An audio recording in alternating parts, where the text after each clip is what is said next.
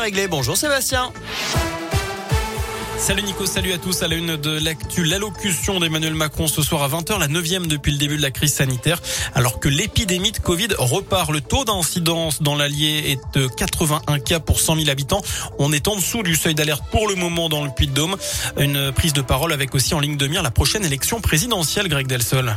Oui, le président de la République devrait faire de nouvelles annonces sur la situation sanitaire avec l'objectif de promouvoir le rappel vaccinal, la fameuse troisième dose.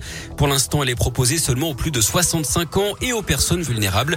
Le public éligible pourrait être élargi et le pass sanitaire pourrait être conditionné à cette troisième dose de vaccin. Le président devrait aussi pousser à la vaccination contre la grippe et insister sur la prévention de la bronchiolite. L'objectif, c'est d'éviter l'engorgement des hôpitaux. Mais vous l'avez dit, cette allocution intervient à cinq mois de la prochaine élection présidentielle. Emmanuel Macron devrait donc également parler des réformes en cours ou à venir, notamment celle des retraites et de l'allocation chômage, et faire le point également sur la relance économique. Voilà, et, et sachez qu'un conseil de défense sanitaire a eu lieu ce matin. Un peu plus de 30% d'entre vous estiment qu'il faut rendre obligatoire la troisième dose de vaccin euh, pour conserver hein, le pass sanitaire. C'est ce qui ressort de la question du jour sur radioscoop.com. Vous pouvez répondre jusqu'à 19h. Dans le reste de l'actu, un jeune puits mois en détention provisoire. Il comparaissait hier pour violence conjugale. Il a demandé un délai pour préparer sa défense. L'audience se tiendra le 10 décembre. Le mois dernier, tout juste sorti de prison pour le même type de fait. Il s'en était pris à une jeune femme à Chamalières. Bilan 45 jours d'ITT pour la victime, frappée au niveau des jambes, des bras et des côtes. Pour rappel, le numéro d'urgence en cas de violence conjugale, c'est le 3919.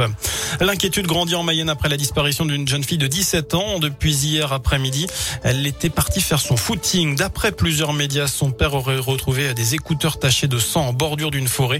200 gendarmes sont à sa recherche. Un homme d'une quarantaine d'années aurait été interpellé et placé en garde à vue.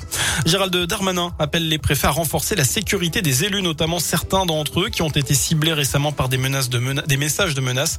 Près de 1300 menaces ou agressions contre les élus ont été enregistrées en 2020, trois fois plus qu'en 2019 selon des données du ministère de l'Intérieur.